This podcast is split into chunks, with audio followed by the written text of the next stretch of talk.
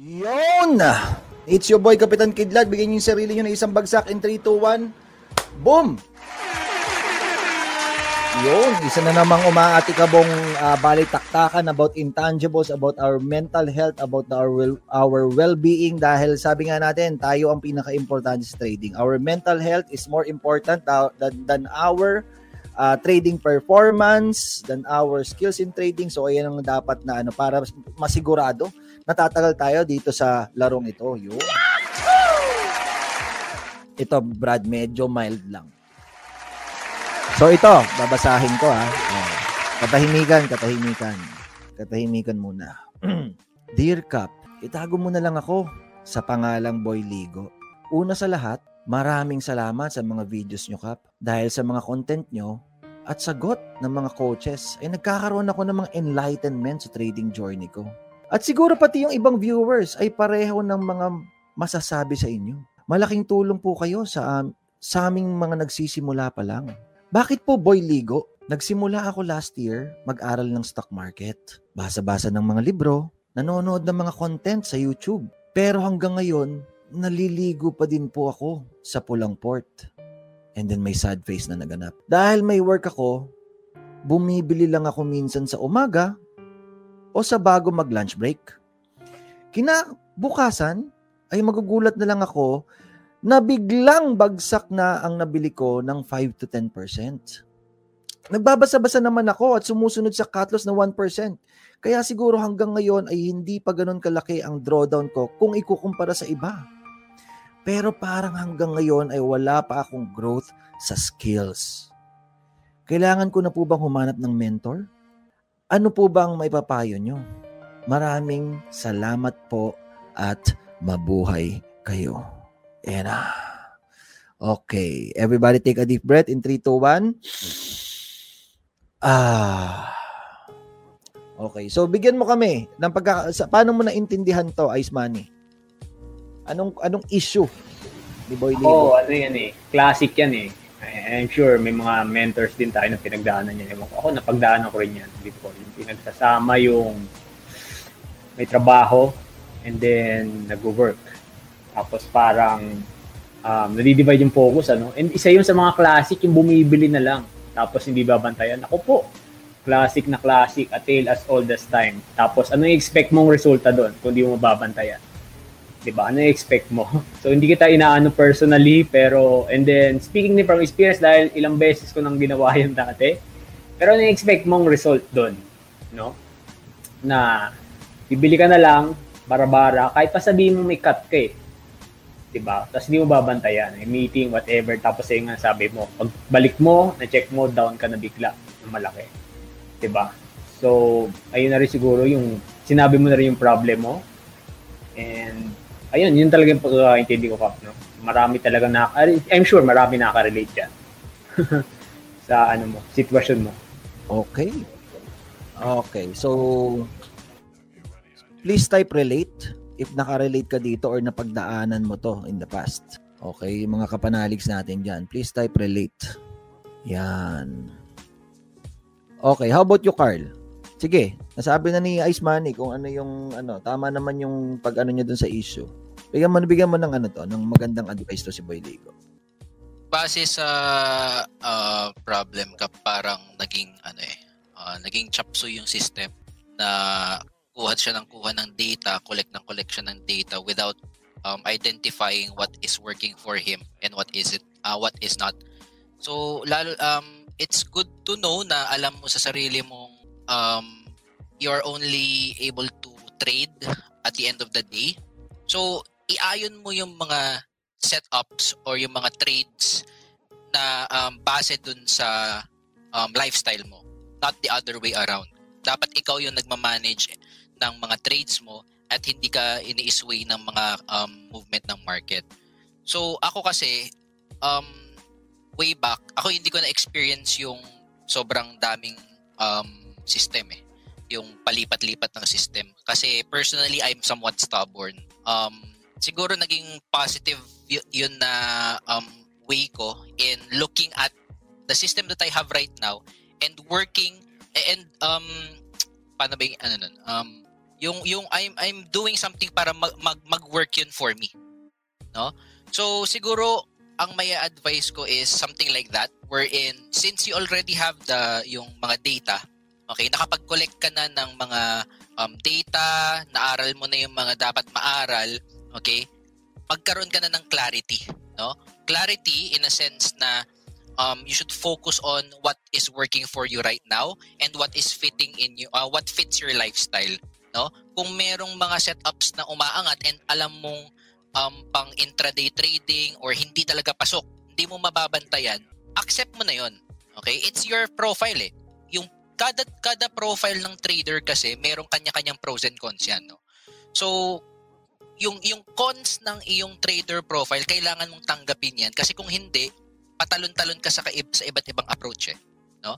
So um again stick with your profile, stick with your trade uh, your yung um base it on your lifestyle and um continue mo lang yung yung magandang ginawa mo na minamanage mo pa rin yung risks involved, no? So ayun lang.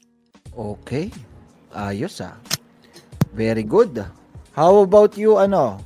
By the way, yung sa mga kapanalig natin diyan ano, mga kapanalig natin diyan na nasa kanya-kanyang bahay, uh, whether you're in your mobile phone or in your com- in front of your computer, i-ano nyo rin, magbigay din kayo ng advice kung ano yung nag-work sa inyo ha. Wag yung advice na hindi naman na nag-work or parang ano lang, tingin nyo lang. Mas maganda yung ano, mas may katotohanan at mas may conviction kapag ka nag-work sa inyo. Especially dito sa mga kapanalig natin na nag-type ng relate. Ang dami actually na nakarelate sa kanyo. Yan, napagdaanan natin lahat yun actually. yung mga ganyan ano. Sabi nga ni KG, oh, relate kaya di na rin daw siya naliligo. Okay. O T3, bigyan mo kami ng ano, English na sagot. ano masasabi mo na ano, na hindi pa nabanggit ni Carl at ni Isaiah? Yes. Um, ako kasi ano eh, um, isa sa mga trading styles ko yung ganun eh. Uh, more more leaning towards ano eh, leaning towards um, intermediate to long-term trading na typically end of day or good till canceled lang um, magsa-sideways na ako typically nag-trade. Ngayon, iisipin mo, ako, ang tinitingnan kong perspective dun lagi, especially for newbies, is saan ba naka-base yung framework mo. Kasi it always goes back to, ano eh, to how you think and how you make decisions as a trader, which ultimately, babalik at babalik sa trading system mo and ano, kumbaga, yung nilatag mo para sa sarili mo, what you have, uh, kumbaga, decided or committed yourself to follow in terms of a trading process or system na sinusundan mo. So, yung, at least for me, ah, I might be wrong, pero some, some traders might have different trading styles. Um, there are only specific, okay, um, setups, okay, and trading styles that allow you to do that. Okay, yung uh, trading end of day, limited yung amount of time that you actually would um, allot. Okay, for position trading, that works, uh, at least for me. Like, um, looking at mga long-term consolidations, mga consolidations more than 6 months, mga ranges na matatagal. And then, kumbaga yung stop loss mo malalawak. Kasi ang upside mo malalaki. Like more than, usually more than 20, like past 20, 50% onwards. Pero stops mo malalaki din. Ngayon, nangyayari, and common mistake yun, I think, uh, I think dun siya napapadpad eh, na nagtitrade siya ng mga volatile, okay, high volatility, um, if you're trading crypto coins or stocks, okay, that, okay, would kukulangin, kumbaga kukulangin yung uh, pa end of day, end of day lang. Kasi kailangan very precise yung cut loss mo as well as the way that you manage your trades. So yun, for one, okay, uh, ibig sabihin, okay, hindi mo alam kung bakit nangyayari yun, bakit bigla ka na lang like pagising mo kinabukasan or uh, the next trading day uh, gap down or talo ka ng 5 to 10%. Um, usually, nangyayari yung hindi mo ma-explain yung results pag hindi mo naiintindihan okay, yung process mo mismo. So, I think that's where it comes from. Okay, um, kailangan, tama yung sabi ni Carly, kailangan nakaayon. Nakaayon dapat yung ginagawa mo sa, okay, um, um, well, sa approach mo. Kumbaga, the method should be aligned okay, with the process and the goal. Kasi pag hindi, well, end of day trader ka, limited lang yung time that you allocate towards doing what you have to do, okay, uh, in terms of trading, executing your trades. So it's it's gonna be a mismatch. Lalo na, especially, especially if you're gonna be trading yung mga high volatile or uh, malalaking price movements. Let's say you're to be trading uh, breakouts, okay? Uh, you're to be trading uh, mga deep swing, mga malalalim na high volatility swings. Kunyari, um, down yung, ano, yung coin or yung stock by, let's say, uh, more than 2 to 3 times yung typical range niya. Um, ganun din, pag mga breakouts, mahirapan ka talaga. Kasi um, automatic yon pag nagkakaroon ng ano, malaking price movement, if you, if you try to see it from a technical standpoint, okay, magkakaroon ng ano, no, ng imbalance. Okay, yung order book. And may tendency talaga, okay, na magkaka-pullback from time to time. Uh, how many times have you seen, di ba, nag-breakout yung stock? From task yung breakout point, binabalikan. Ang layo na from the breakout point, 8%, 10%. You see this a lot in crypto. What's babalik sa ano sa breakout point. Okay, so usually dun yung problem. Eh. So you really gotta take a look at your process, your trading process is naka-align ba talaga yung ginagawa ko? Okay, yung the way I execute, the way I plan my trades, is it really aligned okay with the goals that I'm trying to um, hit? Okay, kasi pag hindi, then you gotta be the one to adjust. Okay, um, may pagka-helpless eh. May, yung, yung tono nung, ano, nung letter sender, parang may pagka-helpless siya sa ka-confused siya. Eh. Hindi niya alam kung bakit nagiging ganon yung outcome ng mga trades niya. Pero um, the real trick there is to understand that you have power, that you have control, kumbaga, over your decisions, over the way that you, kumbaga, um, decide, okay, to um, align what you are doing as well as your lifestyle, sabi nga ni Carl, with the market. So, tingin-tingin, okay, sa trading process. Baka hindi magka-align yung ginagawa mo sa na uh, gusto mong ma-achieve. So, yun. Yun. Ayos ah, juicy ah.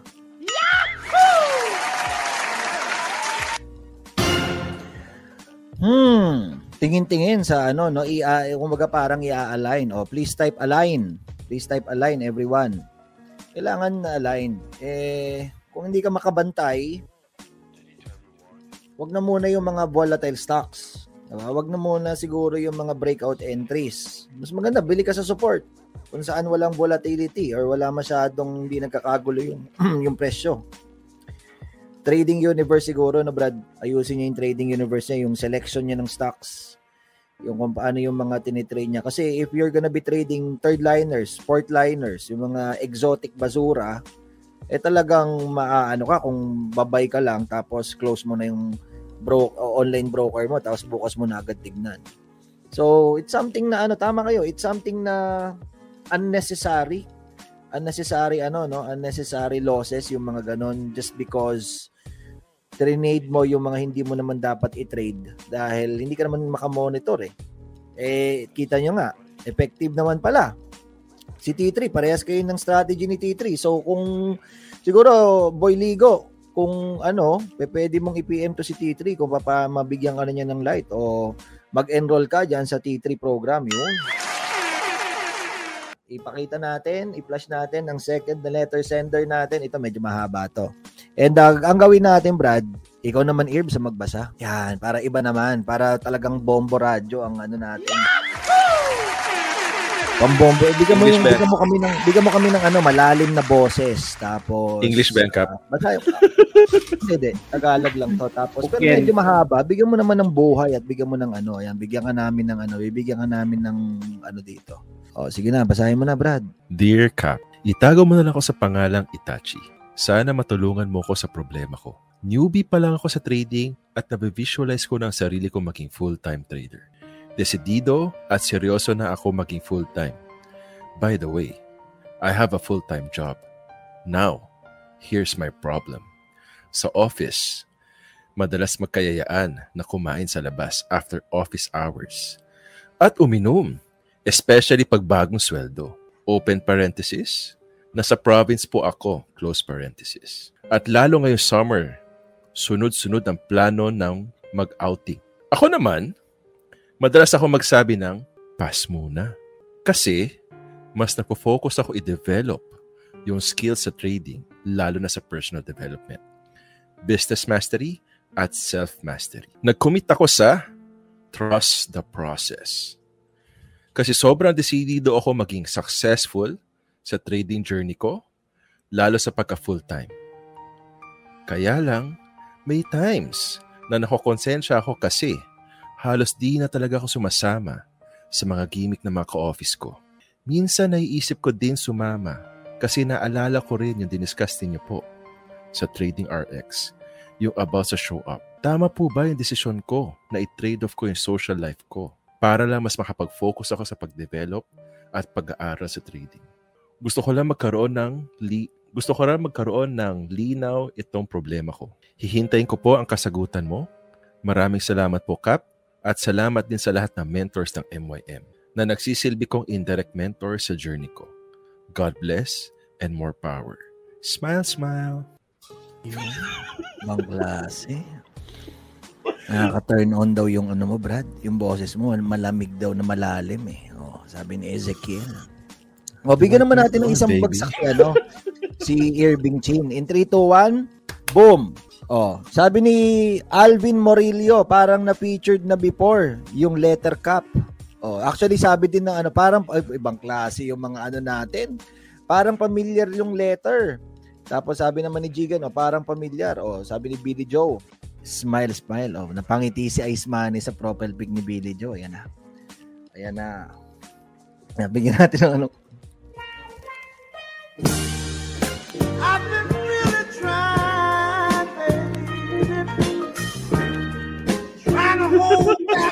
Baka, baka lalaki si Billy Joe, tas girlfriend niya yan. oh, this youth.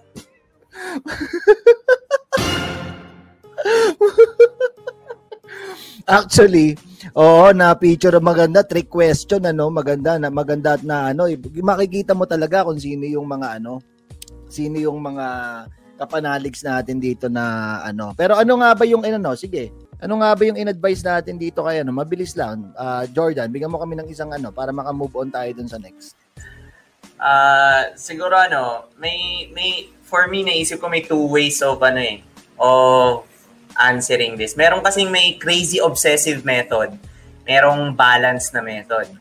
Yung balance na method ayun yung sumasama ka pa rin sa mga friends, you know, every weekend siguro, every now and then, hindi naman siguro lagi. So, not totally zero social life, pero still studying.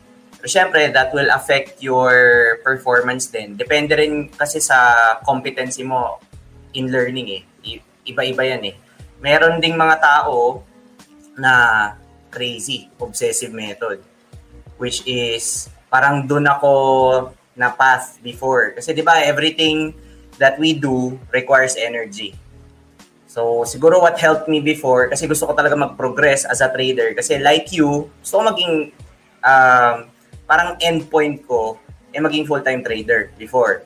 So, nakatulong din, syempre, kasi I was putting little energy kahit sa work and sa friends, kahit nga sa family din eh, na-sacrifice din. Tapos puro, puro trading, puro ganun. Um, kasi hindi, hindi naman marireach. Parang, ewan ko, excited ako sa trading eh.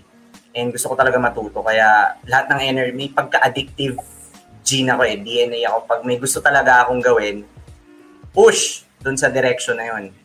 Iwan, pati, buti wala akong pamilya pa no. Pero ngayon, hindi na, hindi na pwede yun. So, and then parang sakto lang din kasi 20s ako. Kaya pwede pa. Pero, um, ngayon kasi, depende kasi may mga age group na pwede kang magpa-crazy-crazy. Meron kailangan balance kayo. Like, kunyari may family ka, you're breadwinner ka, ganun. Kasi may iba-iba tayo na situation eh. Yun siguro kailangan maging balance yung method. Mahirap magpaka-crazy doon kasi you need to support your family, tapos you need to study trading kasi yun yung pwede mong gawing pwede mag-quit ng job or kahit part-time job, okay lang din, then mag-trading. Mag-balance method ka. Pero doon sa crazy obsessive method, this is more uh, towards people na mga single, wala namang kailangan suportahan, ah, okay naman yung family so far, yun pwede ka magpaka-crazy. So, siguro ano, ah, ayun lang. For me, tama naman yung ginagawa mo, pero again, may pros and cons yan, may mga certain sacrifices na kailangan mong gawin. Pag sa crazy method ka, syempre, pwede ka ma-ostracize ng ano mo, mga kaibigan mo. Yun nga, hindi ka naiimbitahin sa mga kung ano-ano. Alam din naman nila, natatanggihan mo sila, which is sabi mo nga, sabi mo nahihiya ka. For me, dapat hindi ka mahihiya kasi ano ba ang goal mo? Um, to make your friends happy o to make your life better? Mamili ka. So, ayun lang. Ito, mabigat yun ha. Mabigat yung binitawan ni Jordan, no? Isang ano lang, pero sa pool. O, please type sa pool.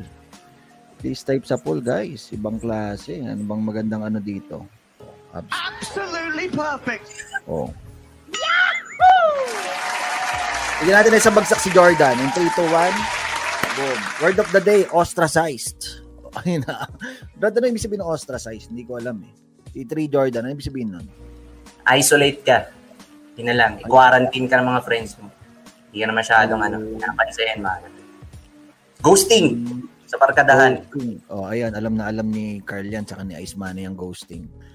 Okay. So, ready ka na, Melbs? Okay. Yan na.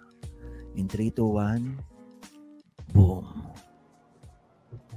Dear Cap, tago mo na lang ako sa pangalang Ariel. Gusto ko lang sabihin na sobrang laki ng tulong ng mga trading RX videos ninyo ng mga other mentors sa trading journey ko. Kahit na sobrang late ko na sa uso, pinapanood ko pa rin lahat sila simula episode 1. Dahil alam ko na masasagot doon ang mga tanong na hindi ko kayang itanong kahit sa mga kapwa traders ko. Dala na rin ng hiya and takot na baka makulitan sila sa akin. Ang isa sa mga nakapag-push sa akin na sumulat sa inyo ay dahil na-inspire talaga ako noong marinig ko ang sinabi ninyong about sa self-actualization. All this time, natanong ko ang sarili ko kung ano ba talaga yung why ko. And I know na I started trading because of monetary reasons.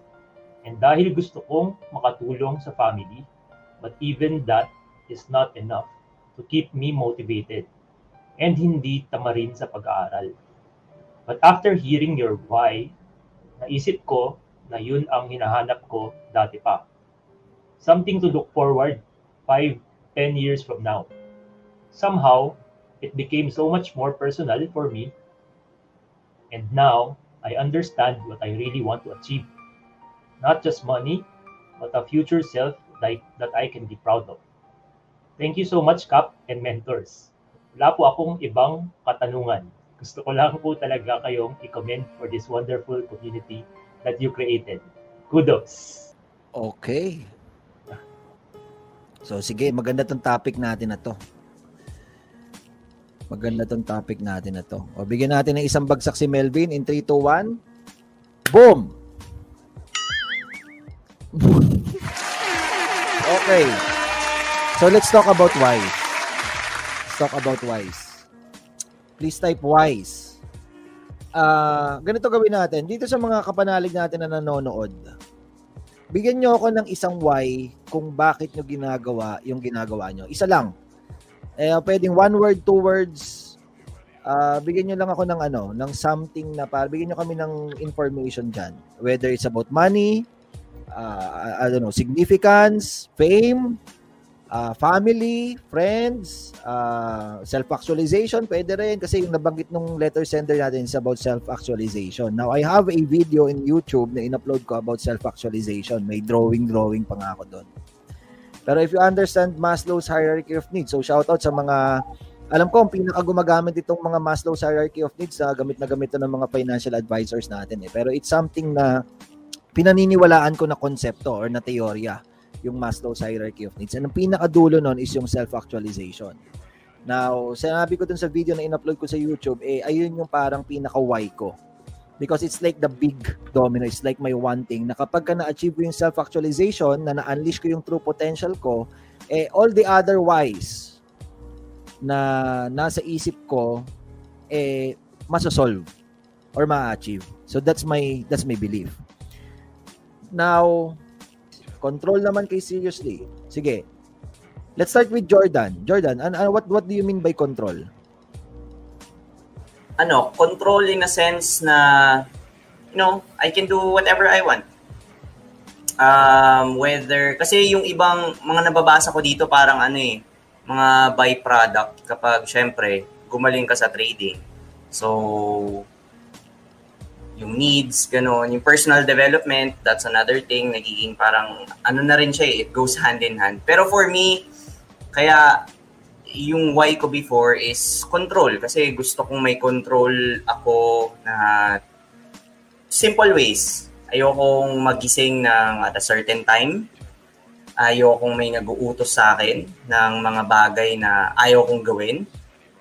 So, uh, and also, kahit sa traffic, may, may mga ganong bagay. And then, the rest, nag, nag-branch out na lang unti-unti nung tumagal tayo sa trading. Kumbaga, nag-grow din yung why nung nag-grow ka as a trader. So, ayun lang naman yun, yung point nun. Ayos. Ikaw, anong why mo, Sep? Yung sa akin ngayon, uh, siguro family na. Uh, family. Pero may, may, may namang input cap in general about yung concept, yung ano, yung topic na wise. Kasi uh, there are a lot of people also messaging me privately about this one. And meron ako nakausap na maganda yung yung bagi ka namin eh. Okay. It was ano, parang ang tanong niya or consultation would be siya yung tao na parang 'di ba yun she she was watching MYM and she was seeing all of the mga inspiring wise sa ibang tao. Tapos siya daw, the thing with her is that hindi pa daw siya maka-identify ng big why niya. Okay? So parang doon nang galing parang pressure na parang kailangan ba meron akong very big why? Ang tanong niya would be, sabi niya, pwede ba ako magkaroon ng selfish na why? Diba? Can I have a selfish why na, let's say, parang muna sa akin. Okay? Tapos, yun, so I was talking to her. Tapos doon namin palang naliligay na, actually, uh, we shouldn't be pressured or comparing our whys with other people. Kasi bakit? Yung whys natin in life would really be different in different. Parang baga as, as we go on in our life nagbabago siya nag-evolve siya nag-grow siya. Kasi kahit ako ganun eh. Parang for example pwedeng before yun nga same din with with her. I had very selfish ways lang hindi pa very big ways na say for community. Like ako ang why ko dati would be just for myself just to achieve let's say financial freedom diba just to just to get money diba simple as that. Pero as I went on and achieved certain things and certain milestones in life, dun na nagbago yung yung ano, yung whys ko. Kumaga hindi siya instant na nangyari na parang ay meron akong very big why. Comparing to now, for na-achieve ko na ibang milestones na gusto ko, one of my whys is also to leave a community or or to really spread education, financial literacy. So, yung yung ganun na bagay, hindi ko siya dati naging why. Kasi parang ina, you, you can't give what you don't have, di ba? Parang we always have that statement. So, parang ganun siguro. Something about whys is that parang I would just want to advise people na wag kayo rin kayo ma-pressure na parang ay kailangan meron akong very big why na parang kasi laki nung kina Elon Musk, kina Jeff Bezos, diba? Parang uh, you can also focus on your own simple whys and then just just go on with life and then discover kung ano ba talaga yung parang mission para sa na universe. Ganun. Yung, ibang klase ah. O bigyan natin isang bagsak si Sir Sep in 3, 2, 1. Boom. O, naalala mo na, Ibs, yung you can't give what you don't have?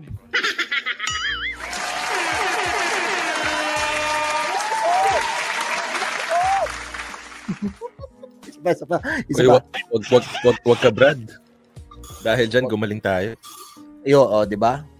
Naging drive, naging drive. Dati, ito, just for everybody's attention ano and uh, information. Nasabihan dati si Irbs na you can't give what you don't have ng isang student.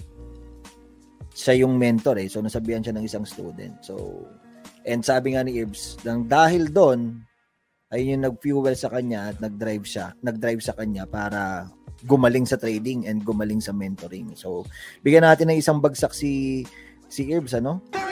In 3, 2, 1, boom. T3, anong why mo?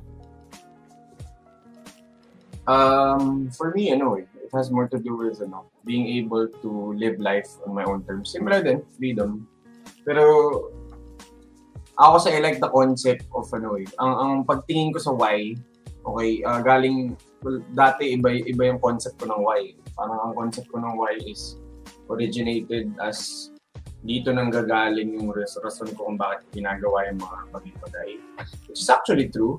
Okay, pero kumbaga uh, as as you get older, as you get more experience, and kumbaga you get to know more about yourself, okay, um, mas na-realize mo na kumbaga your own why, okay, is important. Okay, it's what fuels you, yes. Okay, pero ang nakikita akong ano, um, I guess, at least for me, ha, uh, is to be able to um, find a way, okay, to, ang naging why ko na ngayon actually is to find a way to make the whys of other people come true. And it starts with obviously yung sa circle ko, family, of course. Um, kumbaga, help them realize their potential, help them realize uh, what it is that they actually want in their life, and be able to f- have the necessary resources, be the right person for them, okay, uh, for the people they love, for your family, for your friends, um, for your mentees, okay, uh, for your students, okay, be the right person and have the necessary uh, amount of time and resources to give to them so that they would also actualize yung mga uh, bagay that they look forward to um, achieve.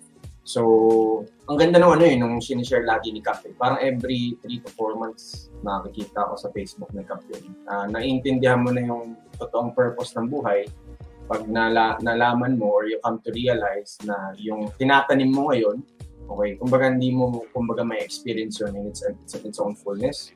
Okay, um, that it would probably be something that you will see its true effect, okay, generations down the line. So, um, parang ganun. Okay, uh, more about um, taking myself out of the equation, okay, and being able to live my life, okay, being able to be in a position to live my life so that the people around me, and the people I encounter, and the people I love, okay, will be able to live their life to the fullest as well. So, yun. Ako kasi na-realize ko, ano eh, um, na, kumbaga, ano eh, parang very finite game. eh. Yung end-to-end na, oh, magte-trade ako para yumaman ako so that I can hit my first million, so I can quit my job. Kumbaga, ano siya eh, um, sabi nga sa libro ni Simon Sinek, di ba, may dalawang klase ng game, may finite game sa infinite game. Finite game yun eh. It's, it's a means to an end eh. Like, once you like say, get the money, what's next? Or once you get um, to quit your job, what's next? Okay. Um, ako, kumbaga, I see um, right now, okay, before when I started, uh, starting out, or first few years ko, trading, yun yung nakikita ko eh. Um, pero now, the way I see it, okay, um, it's to be able to, I guess, pursue after infinite games. An infinite game is, di ba sabi nga nila, it's ano eh, it's a game, okay, that you can keep on playing. Kumbaga, it's uh, pursuit, okay? It's a goal na walang end. Kumbaga, the objective of it is to keep on doing it. Or kumbaga yung, kunyari, like say, ang goal mo, kaya ka nag-trade is so that you can have this, okay? So you can achieve this. Okay, pero um, for you to be able to really experience and I guess get the most out of something, you really gotta see it as as an infinite game. Meaning the objective, the reason why you're in it is to actually keep on doing it or to um, fuel something that di ba, kumbaga, uh, you get to keep on doing over and over again. So, kumbaga, the objective is not to keep on playing, but to keep on perpetuating the game wherein ikaw, nag-grow ka through the process. So, medyo malalim. medyo malalim, pero ako, ano eh, parang very open. Very open yung, ano eh, yung uh, perspective ko when it comes to uh, wise now. It has more to do with not just yung end game ko, okay, but um, being able to experience life in a way that um, I get to grow as well as the people around me grow as well. So, yun. Ayos. Bigyan natin isang bagsak si T3 in 3, 2, 1. Boom. Op, pucha, yan na. Mainit na. O, sige, tirahin mo na. Ayaw ko kitang, ano eh, pigilan. O. Hello, hello, hello. Siguro, ah, saglit lang to, Kap. Siguro, ano, um, to add lang sa parang um, wise na yan. Kasi sinishare ko rin to sa mga student ko before yung mga formal lessons. Eh. Um, one of our core uh, core values is yung passion. No? And for me, um, passion is in uh, finite. No? May certain level lang ito na um, may certain level lang ito na makakatulong sa atin. At first, yes, it's it will help us. It it it it will um it it can serve as a gas um to fuel us dun sa journey natin towards our goals, no? It could be money, it could be um yung mga material things, it could be um yung yung yung growth natin as a person, no? Pero too much of it, too much of passion for me is uh, can also sabi nga natin, it's a it's a gas, no? It can also burn. It can also burn yung mga dreams, yung mga goals and aspirations natin. So, um what do I mean by that? Kasi if too much money na money naman, money, too much money um ano na yun eh, greed na yun, 'di ba? And if too much knowledge naman, gusto kong matuto, gusto kong matuto sa trading, gusto kong um, lahat alam ko na, ganun. That's somewhat ano na um arrogance na, 'di ba? Pero if we add discipline, if we add discipline to the context on um on passion, yung yung nagiging positive na yung too much money kasi since you have excess, quote unquote excess, um, on a personal level, it becomes generos generosity na eh. Doon na pumapasok yung sinasabi ni um, ni Seth kanina na you are contributing to the uh, parang nakakatulong ka na sa community, no? Eh, eh, um, yung ano naman, yung too much knowledge, yung arrogance, yung positive side naman na yun, since you already know a lot, you have ex- you, have accumulated so much experience in trading or ano man yan, um, naging uh, yung, yung positive side na yan, if you put in discipline is, wait lang, parang nag-choppy ako. Yung, yung if you put in discipline is, um, nagiging, what do you call this? Um, you're setting an example na. Nagiging example ka na towards others. Hindi mo na kinikimkim yung alam mo lang eh. No? Yung similar to me, nung bago-bago pa lang ako sa trading, nung sinabi, um, nung in-invite ako nila um, I think si Seth or si Miss, si si George yung nag-invite sa akin sa circle. Sabi, at first sabi ko ano pa, parang ayaw ko maging mentor kasi ay yung yung knowledge ko, yung experience ko, if alam na ng iba, baka maging ano na, um, parang may kaagaw na ako, something like that.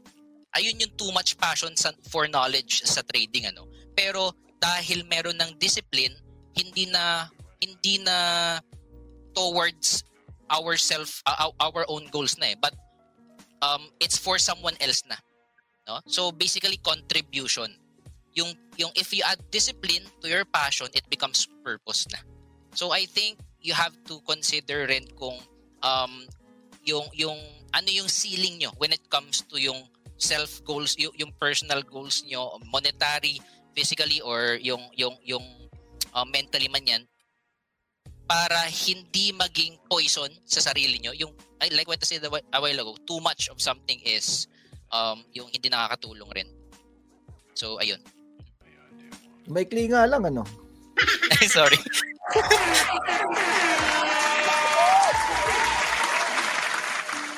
Ganda yung input ni Carla yun, ah. Noted. Oh, noted. Basahin natin to. PhD, oh. May mga ano ka dito, Brad, oh. Meron ka dito. Ano ibig sabihin PhD? Pretty huge. Di, ano? Passion, ano hard yan? work, Passion. discipline. Ah, okay. Passion, hard work, and discipline pala yon. Sige, sige. Basahin natin yung mga magagandang comments from our uh, commenters. So, sabi ni Doyle, nasagot na rin ni Sir Sep yung isang question ko. Medyo nabe-pressure kasi ako to have a why that is bigger than myself or family. But for now, parang focus ko is to provide a good life for my family. So ngayon, one step at a time muna. Focus on my family, then expand along the way. Okay, so nuggets ni Doyle. Don't be pressured to have a big why agad agad as compared to other people. We all have our circumstances and journey in life. It's really a path towards self-discovery. Take it a day at a time with the hope that in living your life to the fullest, as you achieve different milestones in life, you eventually discover the mission that the world has to you. Okay. Sabi naman ni seriously, ayan, you may not realize it, but your why evolves when you reach certain goals in life. Starts with it being personal, then it develops to a group why, then community. Then it grows bigger and bigger as you hit milestones. Ayos. Okay, sabi, ito si Beb, no, nandito. I love uh, the trade Chela Queen. Okay, I love the book Infinite Game. A lot of realizations in relation to trading and in life. Then actually, meron ito ito yung book na yon. So if you want to read that book na minention ni T3, And uh, itong mini-mention ni Bev, this is it, The Infinite Game by Simon Sinek. Eh, Actually, uh, this is a copy na binigay sa akin, ayan, no? yung naka, ano, nakahawak sa baba niya si Irving Chin. No? Meron pang ano, meron pang note-note, oh. oh di ba? Kala mo, ano eh, seryoso eh. To a higher level, moving forward, let's be guided by our mission. Thank you as always. So, di ba? Ayos. Simon Sinek, bilhin niyo yan. Maganda. The Infinite Game. Op, T3, input ni T3. Sa ating comment section to ask, what's best for me is finite thinking. To ask, what's best for us is infinite thinking. You have to start with yourself.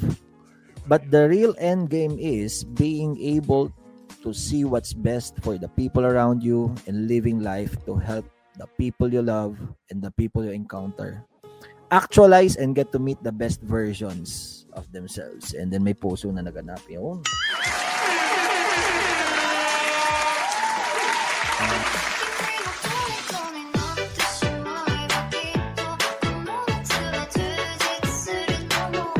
Wow! Wow!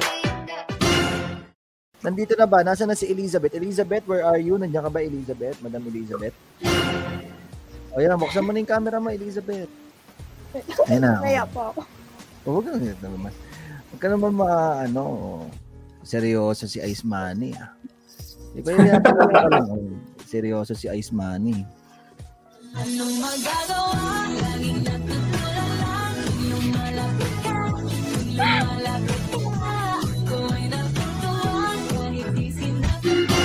Okay. Sige, Elizabeth. O, take a deep breath muna, everyone. In 3, 2, 1.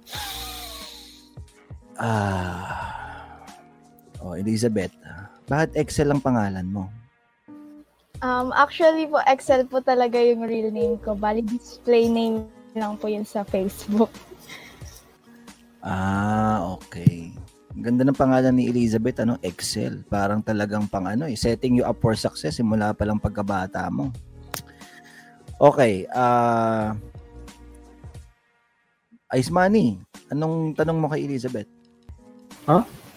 Ano? Teka, may tanong. Hindi, di ba, may, si Elizabeth yung may tanong, di ba? Baliktad. Oo, nga. hindi. Ako, i- i-set, i-set up mo siya, Brad. I-set up mo siya. Ano may Okay, paglilingkuran ah, Elizabeth, namin sa'yo? pakilala ka muna sa ano, sa madlang people natin, ano, global yung audience natin. Pakilala ka muna, taga saan ka, anong work mo. Okay. Age na rin, kung may boyfriend or wala. Ayun. Hindi, joke. Okay po. so, good evening everyone. I'm Excel Jean Ramirez. I'm from um, West Krames, San Juan City, and I'm 19 years old and currently a student. Yun, oo. Hi Elizabeth. Hi Excel na lang, Excel. Oh. Paki, pakisulat dyan guys. Hi Excel. Ayan. Oh. 19, Hello po. Yun, hello. 19 student from from San Juan. Di ba on the way lang sa iyo yan? Ano? Ano? Ice Money. Mm, mukha- mga isang helicopter. Okay, so anyway, on a, on a serious note. On a serious note, ano may paglilingkod namin sa iyo, madam? So, ano, yung kanina po kasi, ano, di ba po, nag-read po kayo ng mga question. And parang same situation din po kami. Kasi, um, lately po kasi parang sobrang nakakonfuse na po ako kung ano yung uunahin ko or dapat po bang, I mean, hindi naman sa dapat hindi mag-aral. Pero parang mas, ano po kasi sa akin na parang, alam nyo po yun, yung, yung effort ko, yung um, yung time ko mas i-invest ko na lang sa nag ah, nagpapasaya sa akin or something na para mas makakatulong talaga sa akin or nag enjoy akong gawin. So yun po, sobrang naguguluhan na, naguguluhan lang po kung parang unahin ko po ba mag-aral ng trading or training investing po or school po muna ako. Since, ayun nga po, bata pa ako, 19 years old, ganun. Hmm, okay. So, yung sinasabi mong ah, kung ano ba yung uunahin mo, kung yung nagpapasaya ba sa'yo o, o yung schooling is, when you say nagpapasayo, nagpapasaya sa'yo, tao ba yon o yung, yung trading yung tinutukoy mo? Yung ano po, syempre po yung trading. Okay, okay. Kasi So, I'm para lang starting klaro. pa lang po, beginner pa lang po ako. Sige, saan, saan ka natutong mag-trade? Sino nag-introduce sa'yo? Um, yung ate ko po kasi, uh, way back 2017 po, nagcha-charting po yung ate ko. Tapos, sobrang naguguluhan po. Like, hala, nakakabaliw naman yung ano, yung chart po nakikita. Mostly po kasi ganun talaga yung um, first impression kapag makikita mo yung chart. Hala, nakakadugo naman ng utak yan. Pero upon um, learning po kung ano yung basic ng um, sa charting or yung mga candlestick, parang, ayun po, ang, ang ganda niya po, ano, aralin. Ayun po, yung ate ko po yung nag, nag-inspire sa akin. And syempre po, yung dreams ko rin po, nung 20, ay yung pandemic po, mas pinokus ko po yung time ko para mag-aral ng mga basics ng ano investing at saka trading po. Nice. So, nasan na yung ate mo? Ilan taon na yung ate mo? Um, bali, ah, ano rin po, yung ate ko siya din po yung nag-introduce sa inyo po. Kayo po nila Kap, tapos yung ZFT po, ganun. Siya din po nagsabi sa akin na i-follow ko daw po kayo, ganyan, ganyan po. Tapos, katabi kaya ah, kasama ko po siya. mo? Ah, Oh, kapatid ko ate. po. Ate, ate. Bakit, bakit pakilala ko ka naman ate? Ala, Ay, si, ate ang katabi mo. Si ate ang katabi mo. Hindi po, mas nakakabatang kapatid po. Ah, Future okay. trader din. Ay, char. Ah, future trader din. Kala ko yung sa The Grudge eh, yung, yung bata. Yun. Bumanat ka na naman. Ah, ano ba? Paano ba? Ah, sige. Saan ka nakatira ngayon? Sino kasama Ah, mo sa dito po bahay? Mga kapatid ko po. Tapos anong anong year ka na? Anong pinag-aaralan mo ngayon? First, ano po, first year college po, BSA student. BSA? Accountancy. Yes po, Accountancy. accountancy. Kaya may Oy, hilig sa shout out sa trading. mga sa, sa, shout out sa mga accountants. Si ate mo, ilang taon na? Ta ilang taon ka na nga? 35? Ay, 35 po. O 35. Tapos accountant din ba si ate? Ate, ba mag-shout ano kung mag, mag baka gusto mo sumilip ate. Anong anong may trabaho na yung ate mo? Um, wala po. Bali, ano lang siya, self-employed. Nagtitinda. May tindahan po kasi kami dito eh. Hmm, okay. Tapos pamilyado na si ate, pamilyado na ba Yes siya? po. Ah, okay. So siya siya yung parang ano sa kanya siya yung nag-introduce sa iyo and uh, siya yung parang naging ano mo no. Daan para ma- mapag-aralan mo tong ano itong Apa. trading. At nag-enjoy ka. Nag-enjoy ka tama ba? Nag-enjoy ka nung inaaral mo yung trading, sabi mo parang yes "Uy, po. okay." Hindi, siguro naman po hindi ko po may pagpapatuloy to kung hindi po ako nag enjoy eh. At Mm. hindi So, ganun meron ka kadip yung ano. Yes po. Call na O, siya. kamusta? Kamusta ang performance mo so far? Ano po? Ay, okay lang po ba sabihin? Sige na nga. Hindi, percentage lang, yan. Or ano yung ano yung masasabi mo Ano sa po? performance mo? Una ko pong binili is BDO. Way back, ay yung 2000, last year po. Tapos, 89 pesos. Tapos, nasell ko po ngayon ay kahapon ng 120, ano po, 126, 127 po. Ay, pucha, o, Pero- bigyan natin ng isang bagsak yun. Pero po, maliit lang po yung capital ko doon. Bigay lang po sa akin ng kuya ko dahil nakikita niya po ako nag-aaral ng ganun. Wala sa liit yan. Tumitipihit. Ayos. Ano? Ano, ano, ano yung Carl? Ano yung sinabi mo? Sabi ko wala sa liit ng capital, context capital. Okay, ah ano ba yung tatanong ko dito kay ano kay kay Excel?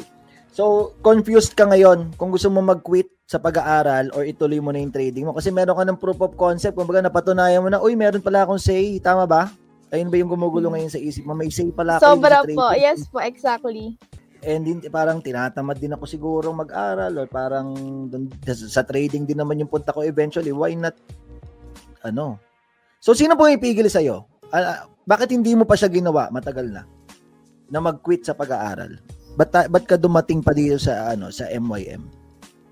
Um, ano po, before po kasi, um, yung father ko po kasi gustong gusto talaga ako mag-aral and gustong gusto nila ako makapagtapos po.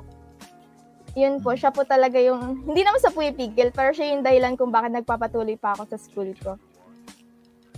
Okay.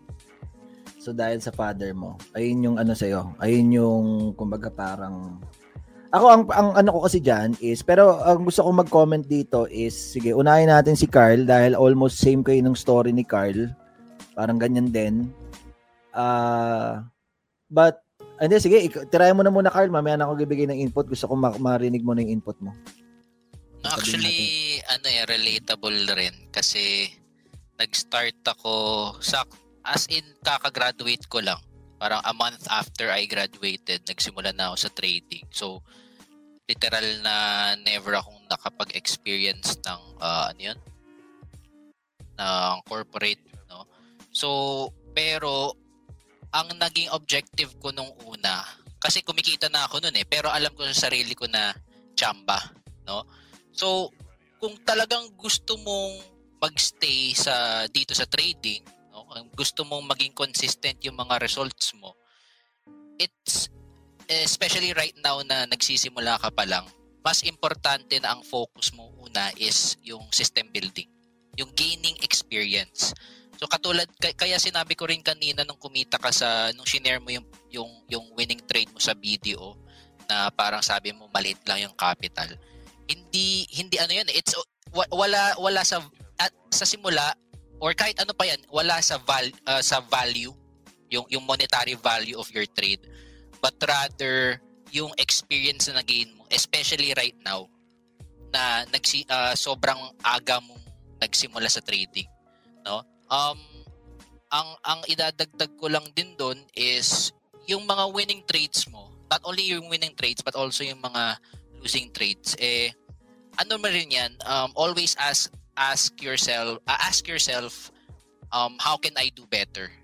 What can I do uh, to improve on this. Kahit panalo pa yan. Yeah um build a system. Um use use uh take yung mga winning trades mo use it to your advantage. Kasi habang habang tumatagal eh mas mag, makakatulong yan eh. Continuous improvement lang na mindset. Don't focus first on the monetary value. No bata ka pa lang nagsi ako ganyan din na age ko nags hindi 20 20 ako nagsimula eh. Then um talagang ang focus ko was uh, system building so yun muna yung focus mo huwag kang magmadali when it comes to the monetary value Okay. So, thank you for your input, Carl. O, bigyan natin ng isang bagsak si Carl in 3, 2, 1. Boom. Oh, mentor, sino pang gusto magbigay ng ano, advice dito Ako, kap, kay... kap. Ako, kap. Ay, Oh, sige, unahin natin si Sir Sep. Sige. Yung sa akin, ano, more or less related dun sa question ni, ano, ni Excel. Yung about, di ba, kung ano yung gusto niyang gawin. Ako, for me, when, when people ask for me advice, I, I always ask din muna yung context niya as a person. For example, uh, let's say, age or circumstances. Diba? Mayroon ka bang other responsibilities in life, etc. Like, for example, if, if we take into account yung situation mo right now, parang ano eh, you're at, you're at the best age to really try things, to really risk, diba? To really, ano, to really explore. Kasi bakit, diba? Compared to other people na gusto mag-take ng leap of faith, they have, let's say, may mga bagay na nakabit sa kanila, let's say, other responsibilities in life, family, and so on. Diba? So, actually, maganda yung ano eh, yun nga, parang as I said din na sa comments, parang I recommend you, kasi nga, as a student pa lang, di ba, aga-aga mo nakapa, na-expose sa trading. So, it's actually very good and it's your advantage. Kasi bakit? You have a lot of time to really try things out and to really see kung ano ba yung para sa'yo, ano ba yung gusto mo. Parang yun eh, uh, sometimes we get too confused na napapagay sa to really just try things out. Di ba? Pero instead, ganoon naman talaga yung buhay eh. Parang wala namang sigurado. It's all about really trying to explore and see uh, what's in store for you, ano ba yung mangyayari. Kasi if you really don't try things out, you won't know. Di ba? And, and, and with regards to yun naman, yung pumipigil sa'yo, di ba? Yung pumipigil sa'yo would be, uh, talk about it with your dad. Kasi madami naman pwedeng paraan yan, di ba? If, if he would understand kung ano talaga yung gusto mo in life, then maybe he would support you with that. Diba? Like, baka ipag-enroll ka niya with, uh, let's say, na, yung mga trading-related na courses and so on, di ba? Pero kung gusto ka talaga niya mag- magtapos, edi, ang isang option mo naman tingin ko would be, di ba sabi mo kakastart mo pala naman ng college, why not shift to a course that would support a career path na pwede kang pumasok let's say to prop firm trading, di ba? Or anything related to equities. Ba? Pwedeng ganun din yung gawin mong path. Kung gusto niya talaga na parang, uy, magtapos ka muna, after finishing, doon ka naman. Okay? Tapos yun, yung, yung isa pa tanong about, yung worry about capital. Again, wag na wag mong papermahin ng capital. Kasi bakit? Capital follows those who are skilled. Okay? As, long as you build yourself, as long as you build your skill, capital will follow. Hindi mo yan kailangan problema. Kasi kahit kami, yung mga mentors dito, we started out very small. Like ako, nag-start ako ng trading na sobrang liit rin ng capital ko. And ang nangyayari would be, umiram ako, umutang ako ng pera sa ibang tao. I, I wouldn't recommend it, pero kasi if as long as you believe in yourself that you have the skills, capital will really come eh. Bakit? Kasi mas mad- mas onti ang mga taong may skill to grow money versus people who have money. Ang daming taong may pera dyan na hindi marunong magpalaki ng pera nila. Okay, so as long as you build, focus on building skills, sabi nga ni Gans kanina. So it will follow. Herbs. Okay, Irbs. Ikaw naman, Irbs. Hi, hi Excel. Good evening. Tawag dito. Um, tawag dito. Um, actually, nasabi na ni Messi no yung gusto kong sabihin eh. But gusto ko lang dagdagan a little bit, no?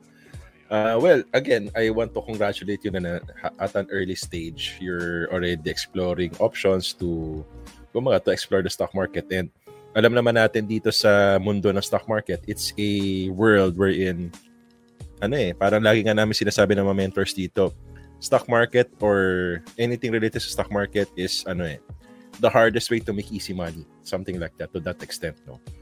So ang ano ko lang ang ano ko lang ang gusto ko lang sanang i-advise sa is this no?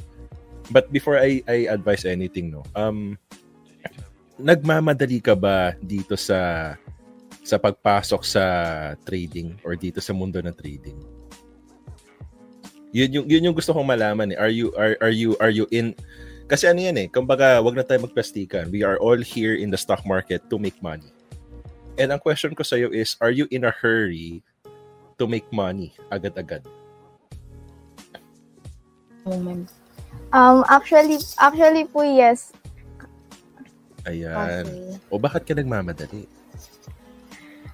Um, kasi po na-inspire po ako sa iba na sobrang bata pa lang sila nag start na, na sila. And also po, parang mas may advantage po kasi talaga ako na bata pa lang po ako nagsisimula na ako. I can make um, more mistakes na kung saan mas ma-learn pa po ako doon. Yun po. Nice, nice, nice. That's ano, that's a nice answer, no. And well, I agree. I I completely agree with you na it's always nice to start early at a young age, no. Pero like what like our topic last week, yung sa NFTs. The market has been here for the past how many years more than mas matanda pa sa atin ang merkado. And kung kung talagang ito talaga yung gusto nating gawin. Ano na yan eh, parang hindi mo kailangan magmadali. Kasi hindi naman mawawala ang stock market eh. 'Di ba? To that extent. And rushing things would give you unnecessary pressure. And sometimes it's a blessing and a curse eh. Kumbaga it's a double double-edged sword. Kasi syempre kapag kapag kunwari uh, you insist na you insist with your with your dad na pa gusto ko talaga maglaro sa stock market. Parang as a parent no, kunwari I I put myself in your dad's position. Parang what did I do wrong?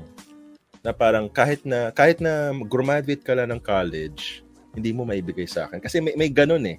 And ayaw mo buweltahan ka ng magulang mo na parang kasi pinili mo yung trading eh. eh kung sana tina- nagtapos ka muna at hindi ka muna dumiretso doon sa gusto natin gawin. Some, to that extent, no. But again, ano siya eh, um, kung, kung, ano yan eh, it's always, ano eh, it's always two sides of the coin, no? Lagi sinasabi, it's all about perspective. Yung perspective of going in early, may, may pros and cons yan. Yung other side naman na tapusin natin yung pag-aaral natin, let graduate, tapos tsaka mo explore yung options of trading. Kasi hindi naman mawawala yung stock market eh. So you really have to weigh between those two those two perspective or those two sides. So ano lang, um yun lang, yun lang gusto kong sabihin. And hindi ako actually nagbigay na sagot eh. Kumbaga parang I just want you to to ano eh, to explore kung saan yung mas matimbang sa And again, at the end of the day, ikaw pa rin naman yung ano eh. Kumbaga lagi sinasabi, I don't know kung fan ka ng Matrix no. 19 ka pa lang and siguro parang parang hindi ka pa ata hindi ka pa ata pinapanganak kung may Matrix na eh. But meron kasing scene sa Matrix na si Morpheus yung may meron siya sinabi about ano eh. I can only show you the door pero ikaw pa rin yung maglalakad going towards it or something like that to that extent no. So again, um ano siya, it's always up to you. But I'm just ano, giving perspective lang. towards input ko kaya from a perspe- perspective of a dad. Yun yung isang naisip ko na maganda angle. From the perspective of a dad na may ganyang problem yung anak, what would you advise? Ah, yeah, magandang ano, magandang question. Pero for me, ako if yung parents mo yung nagpapaaral sa sundin mo na sila. Finish your schooling. Better if you can if possible talk to your dad and mom, ask them if pwede ka, parang advice ni Sep, pwede ka maglipat ng ano, finance pa rin naman, finance related, pero towards trading. Pero if ah, tumanggi sila, because they are the one financing your education, you need to follow them. Unless na ikaw yung nag uh, nagfa-fund sa education mo, then you can you can do whatever the hell you want kasi that's your money. And if decided ka na, di go ahead, pursue whatever you want, whether that's trading or other um, courses. Pero if sila nagpaparal sa'yo, tapusin muna because the most priceless thing that you have now is time. You're early in the process. You're still very early in the process. You're 19 years old. Lahat kami dito 30 plus na except si Carl. 'Di ba? Lahat kami 30 plus na dito and it took us some of us um 5 plus years, 3 plus years, 10 plus years para mag-improve. Ikaw 19 ka. Let's say first year college kapag natapos mo yan, let's say 5 years, early 20s ka pa lang noon, pwedeng pwede ka pang don't be pressured to catch up sa success ng iba. Wag na wag mong iisipin yun because that will cause you more anxiety. It will affect your performance in trading and pati na din sa school. Kaya wag mong madaliin, um, study well, and then pwede ka naman mag-study ng trading on the side. 'Di ba? Hindi naman yan parang uh, as in 24/7 nag-aaral ka. Meron kang free time. Doon ka magano, doon mo isingit yung trading. At napakahirap niyan because you need to balance your time, you need to manage everything. So ako, from a perspective na kasi I have a daughter too, if siguro plus factor na din kasi oh, anak, kung gusto mong ganyan, fine, okay lang. Pero kasi pwede ko naman siyang turuan. Pero if um, kunyari may iba siyang gusto, pero ako may gusto kong mag-aral siya sa ganitong course, if ako nagpaparal sa kanya, sundin niya muna ako. And then after nun, pero open naman ako for advice eh. Open naman ako for communication. Di naman ako yung, di naman tayo si Hitler, di ba, na utos-utos, kailangan masunod na ganyan. So, ayun lang. Talk, communication. Communicate with your parents and cross fingers na sana payagan kanila. Say next sem or what, di ba? So, yun lang. Ayos. Juicy. Oh, guys, sa mga na ano diyan, please type juicy. Marami tayong mga commenters dito. Oh, the collective brilliance of the of the ano, of the group. Oh, sabi ni ah sabi ni Ian, hindi naman naalis yung stock market. Hindi lang naman degree ang factual knowledge makukuha mo sa college. Yung experience, friendships, and connection sa school mo rin mabibuild. Mabibuild build mo din 'yon. Oh. 'Di ba? So, oh, sabi ni Irvin, Excel, tapusin mo muna ang pag-aaral. Diploma ang pin- pinakaregalo mo sa magulang mo. Pwede mo naman aralin ng trading habang nag-aaral ka. Ito sabi ni Patrick, hirap mag-decide kung mag-aaral, mag-trade o manonood ng bond. Umiral siguro yung kadimonyo ng aking kamay. Gumalaw. Kakaroon pa rin, Okay, kahit wait, naman wait. na nagte-trade Oh, kayo pa. eh. Hindi, saglit lang. kahit naman na nagte-trade na kayo, I'm sure you've experienced this, pati na rin yung mga viewers natin eh. Um, may nami-miss at nami-miss out rin pa rin tayo na setups or any market.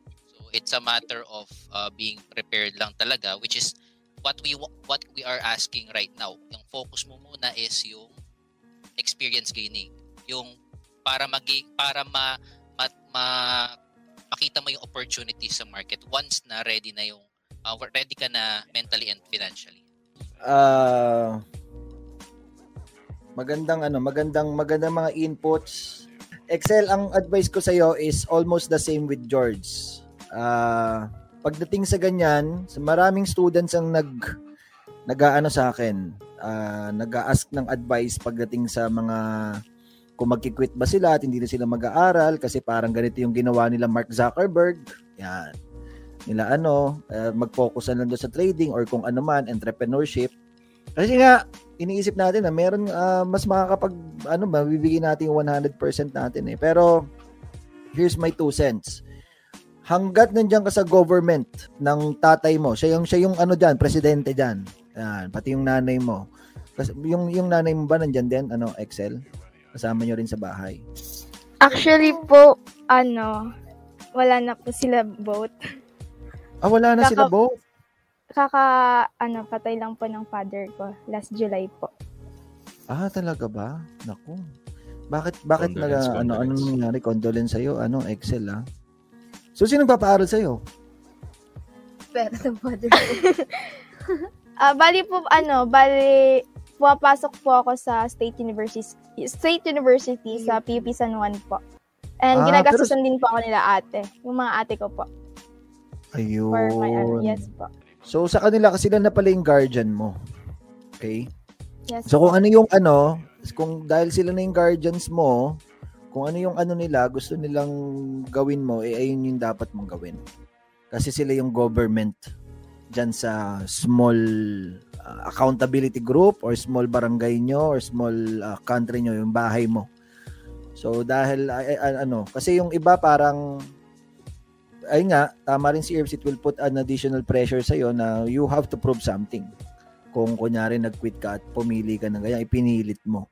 So ayaw naman natin yung ganun. So my advice is i-consult mo sila and uh, tanungin mo kung ano yung ah, dapat mong gawin. Tapos sundin mo yon dahil nandiyan ka pa sa poder nila. Pag wala ka na sa poder nila, pwede mo nang gawin kahit anong gusto mong gawin. Okay? Pero as long as you are there in their government,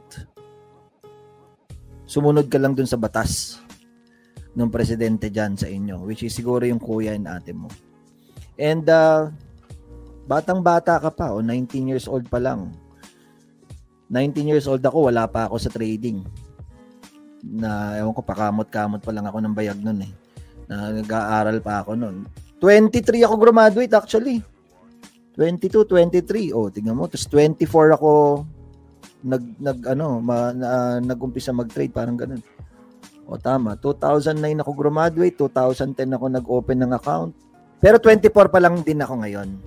So ano pala? 14 years old pala ako graduate na no? De biro lang. So, yun lang naman ang ano namin, ang advice namin for you Excel, ah, ano, ano masasabi mo dun sa mga advice na ibinigay ng mga mentors? So, yun po, sobrang thank you talaga. Mas, yung puso ko, mas lumuwag po yung naramdaman ko. Kasi, yun po, i- i- dahil nga po ano sa mga advice sa mga advices niyo rin po. Oh, congra- ay, tingnan mo, ang daming mga gustong umano sa iyo, sumuporta sa ano mo. Basta mag-ano ka lang daw muna. No rushing or ano. Okay? Okay ka na. Excel? Thank you po. Opo. Kinikilig po ako. Oh, yan mga Sino ba nagpapakilig sa dito? ano, yung mga advices niyo po and syempre sa mga binigay niyo po.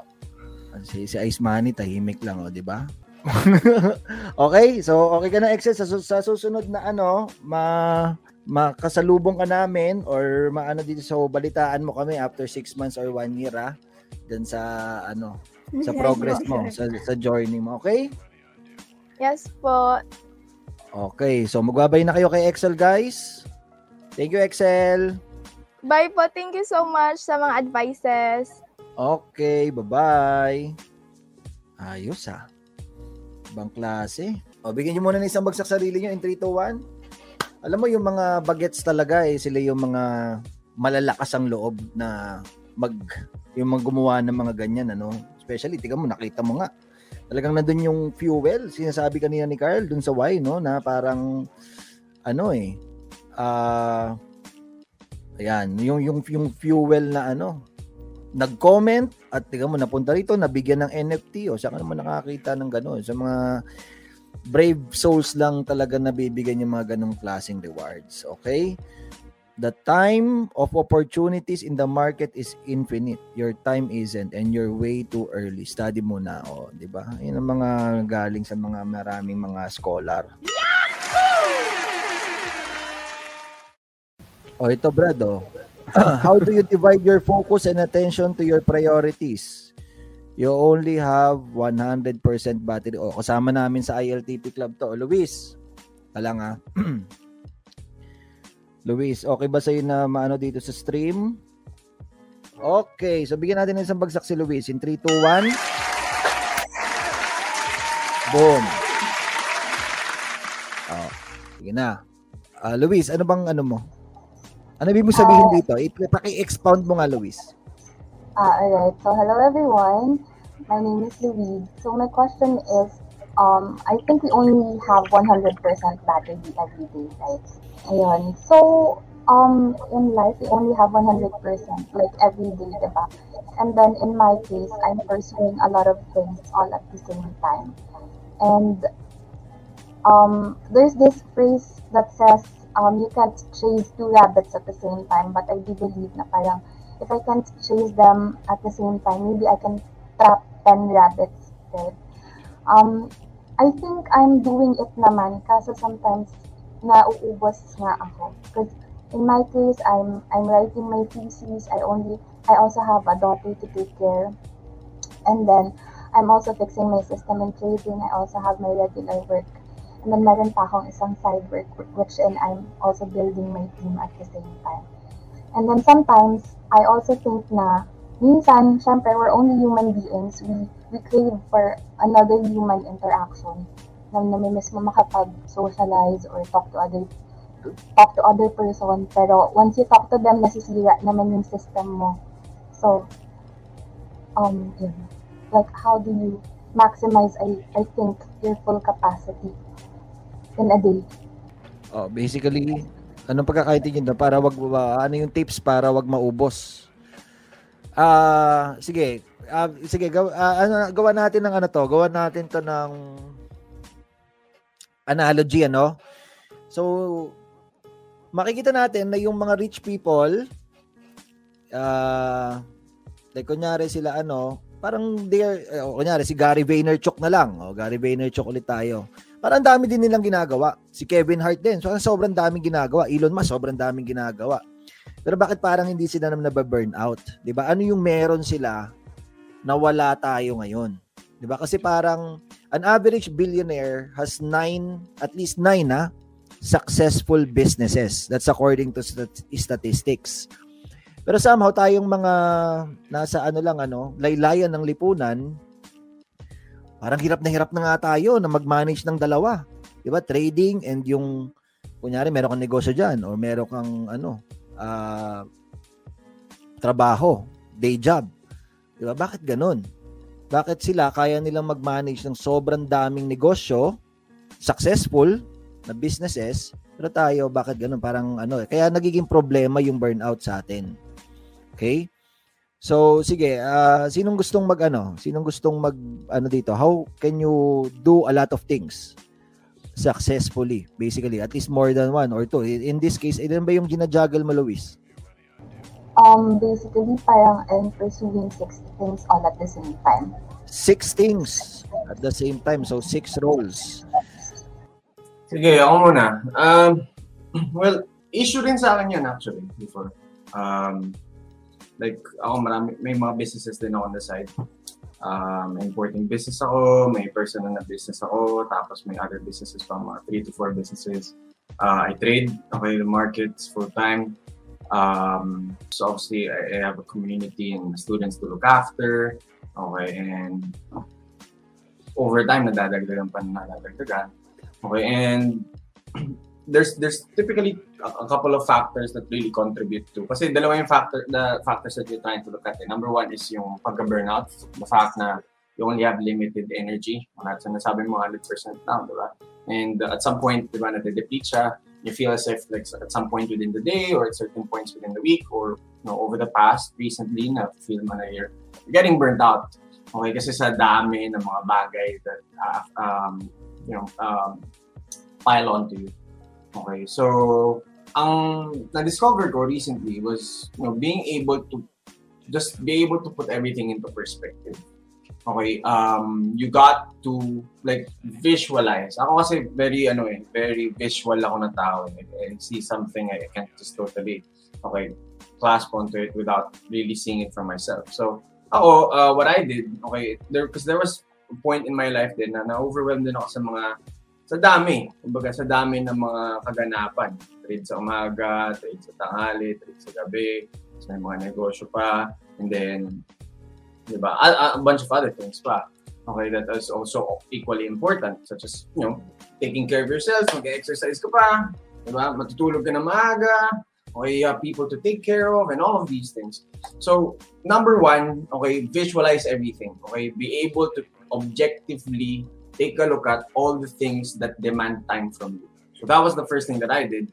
Okay, and then second, you got to be able to identify the things that are very, very important, the things that are at the top of your list. So, uh, I think may quadrant eh, may picture na ganun, si Stephen, Stephen Covey ata, Stephen Covey. Okay, may parang apat na quadrant, no? On stuff that is important on, on one side and stuff that is urgent. So, um, being able to identify yung mga bagay na importante sa'yo and stuff that is urgent, that needs to be done, okay, is important. Be able to take action on it. So, yun. Okay, and mahirap, especially in a world where, well, sa atin, okay, where, know, uso kasi side hustles, uso yung adding new things, uso yung being able to, um, especially, kasi ako, ako, ako yung, for the most part, ako yung breadwinner sa family namin. My mom died early. I have to be the one to, you know, go hustle out. Okay, and parang na, for some reason, yung yung attitude of always adding and adding and adding and adding, okay, adding uh, new sources of income, okay, um, adding other things that would um, add value to myself financially. Kumbaga para kang ano eh, para kang um, I guess um, machine that just keeps on rolling and rolling and rolling. So you got to for number one, okay, you got to be able to you know objectify and then try, to pinpoint yung mga importante. And number three, okay, try to identify yung mga bagay that eats time when hindi naman importante. In as much as important na ma-allocate mo yung um, time mo towards things that are productive, towards things that actually add value to you and are very important to you. Importante that you find ways to eliminate yung mga bagay na hindi importante. So yun.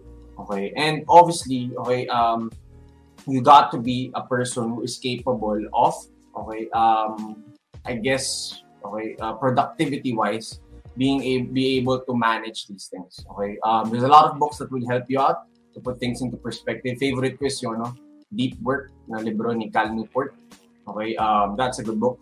Okay, be able to just zero in, okay, and block specific portions of your day, deliberately identify, okay, ito yung oras na iaalat ko dito, ito yung oras na para dito, okay, and that way, okay, you'd be able to work on the things that are important. Na ngayon, para di ka ma-burn out, you got to be able to take breaks. You got to be able to take care of yourself and also find time to do the things that you actually enjoy doing.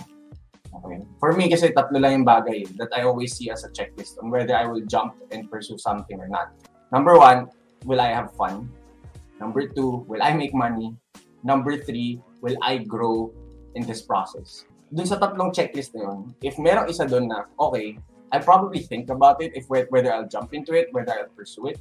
Number two is really good. Like say you find something that you enjoy doing and you make money out of it, or let's say you find something that um, you actually grow as an individual and you also make money out of it, or vice versa. That's good. The three, if you find something that you have na check yung tatlong yun, that's when you really go hard and all in. Okay, but yun, okay, it goes back to that. Okay, be able to identify things that are important to you, eliminate the things that aren't.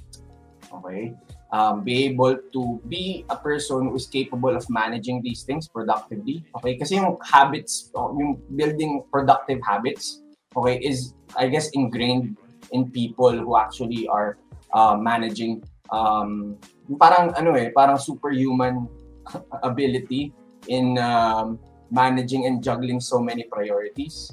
If you try to take a look at the lives of uh, people who are successful and if you try to study them, okay, uh, at least ako from my studies, okay, ang na-realize ko is that they really, okay, number one, really get to zero in and get to really, okay, immerse themselves in deep work in doing these things.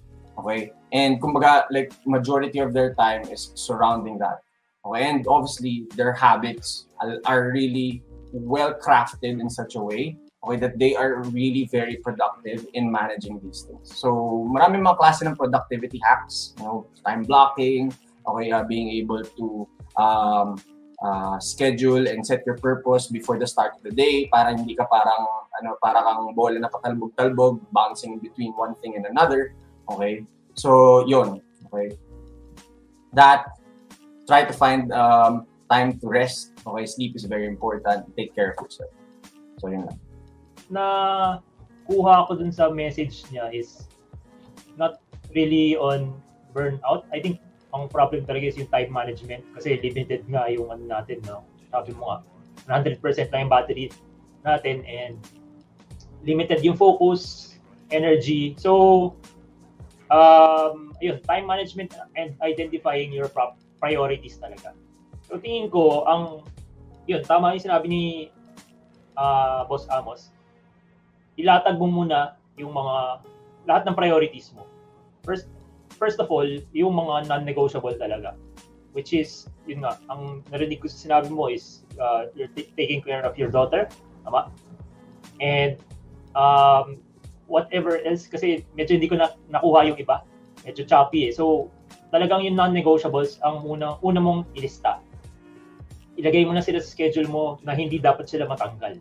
And then next, yun yung mga kailangan mong i-re-evaluate.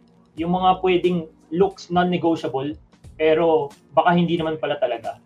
Parang ang isang example dyan, may napanood ako on time management is um, merong certain person na super busy as in punong-puno yung schedule niya. Kung pa, pag magre-request ka sa kanya ng kakausapin mo lang siya kailangan sobrang tagal ba nakaka-book ahead bago, bago mo lang siya makausap. Parang mga ganun. So I think maraming nakaka-relate dun eh.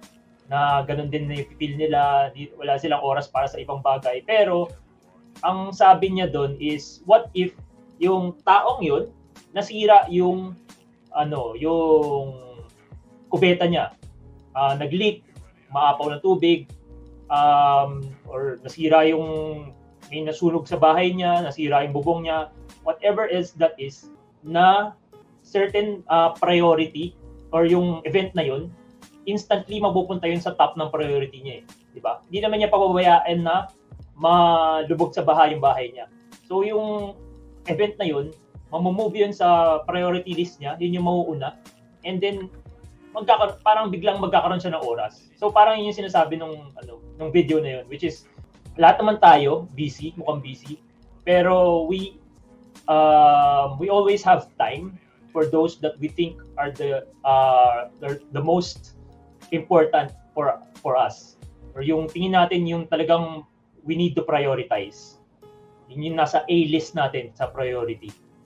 Another example dyan yung ano, um, parang pagpili lang ng clothes natin. Yung parang ginagawa nila Steve Jobs, Mark Zuckerberg. Um, yung ginagawa nila is sobrang para masimplify yung buhay nila. Pare-pareho lang yung sinusuot nila, laging black uh, or black shirt or something or round neck something. So yun, dun pa lang sobrang nasa-save na yung energy nila. Nababawasan na ng matindi yung ah, oras nila dun sa pagpili ng clothes. So yung mga ganong simpleng bagay, yung magandang example na tingin mo ay ito, busy ako nito, gagawin ko to. Pero yun pala, pwede namang hindi. So parang ah, a matter of perspective eh. So sa kanila, hindi important yung pagpili ng clothes. Talagang nakakabawas lang yun ng energy nila at oras nila. So, yun, try mo rin i-reevaluate talaga lahat ng mga items sa schedule mo. And doon mo malalaman kung alin yung non-negotiable, uh, A-list sa super priorities mo. Then yung mga non yung mga bukhang non-negotiable lang pala, yung mga pwede mo naman pala palitan, yun yung mga pwede mong pag-aralan kung paano mo um, pwedeng ma-eliminate sa schedule mo, pwede mo i-subcontract or i-delegate mo na lang sa iba. So, um, and then last tip siguro, yung ibang yung ginagawa ng iba is yung gumigising sila na super early and then doon nila ginagawa lahat ng mga super important sa kanila para walang distraction and ah, pagdating, kuwari, nagising na yung anak mo, may time ka na para sa kanya. Pero tapos mo na yung kailangan mong gawin. So, yun lang. Ayos ah. May ano eh, may early morning hack kami na ginagawa ng girlfriend ko. Um, aside from usual ano, uh, mag-meditate sa umaga, just important. Um, visualize. Okay, kumbaga ako I, I'm a fan of doing it lately. Okay, you have to visualize. Kumbaga para kang ano, parang ang ginagawa ko, napipikit lang ako. Tapos parang tinatakbo ko yung sarili ko sa mga kailangan kong gawin throughout the day in fast forward motion. So, kumbaga, I visualize the things that I have to do at the start of the day. Um, one of the major problems kaya nahihirapan maraming tao na i-manage yung time nila is they are not de- deliberately deciding how they will run their life or how they will run their day. So, at least for me, what works for me is, okay, before the start of the day, before I start the day, okay, sa simula pa lang, okay, I would um, take time, saglit lang yun, usually mga ilang minuto lang, 2 to 3 minutes, and I'll run through everything fast forward. That way, kumbaga, naka, um, naka-embed na sa utak ko at the start of the day, yung mga activities and things, kumbaga, how I want my day, okay, to be. Okay, and that way, kumbaga, you are deliberately deciding, okay, this is how I want to uh, run my day, okay, and kumbaga, hindi ako mag-autopilot, okay, to do other things that aren't important to me. I decide what I want to do, and this is how I will visualize it. So, yeah. So, yun. Kumbaga, take ownership of the day um, sa umaga. Juicy! Ano masasabi mo, Luis? Nakatulong ba? Yeah, um, uh, ano naman, um, very grateful of the tips. Actually, I, I mean, sometimes you know what to do, but it's, uh, it depends on the execution uh, in a day yun nga. And then minsan, yung quality siguro ng, ng work, ng, when you put your attention here, yung isa naman na mahalagang bagay din. It's like yo-yo na na when you put focus on your family sometimes na nababawasan naman yung time for, for trading or time for work or time for painting. When you paint, parang hindi ka na masyadong nakakaano. So, yun, yun siguro, parang um, it's really hard to be excellent at all the fields you are pursuing. But very grateful of the tips. I'll, I'll, I'll try to incorporate this. Gu- Gusto mo ba ng input ko, Luis? Mm, definitely.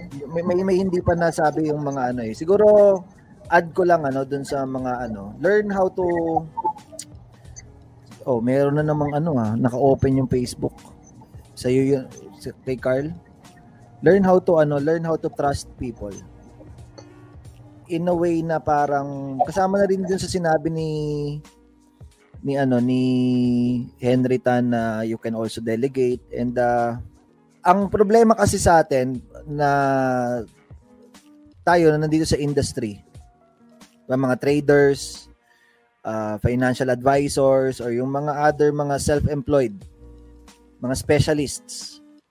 Ang tendency natin sa mga bagay-bagay is we want to do it our way. Because our way is the best way.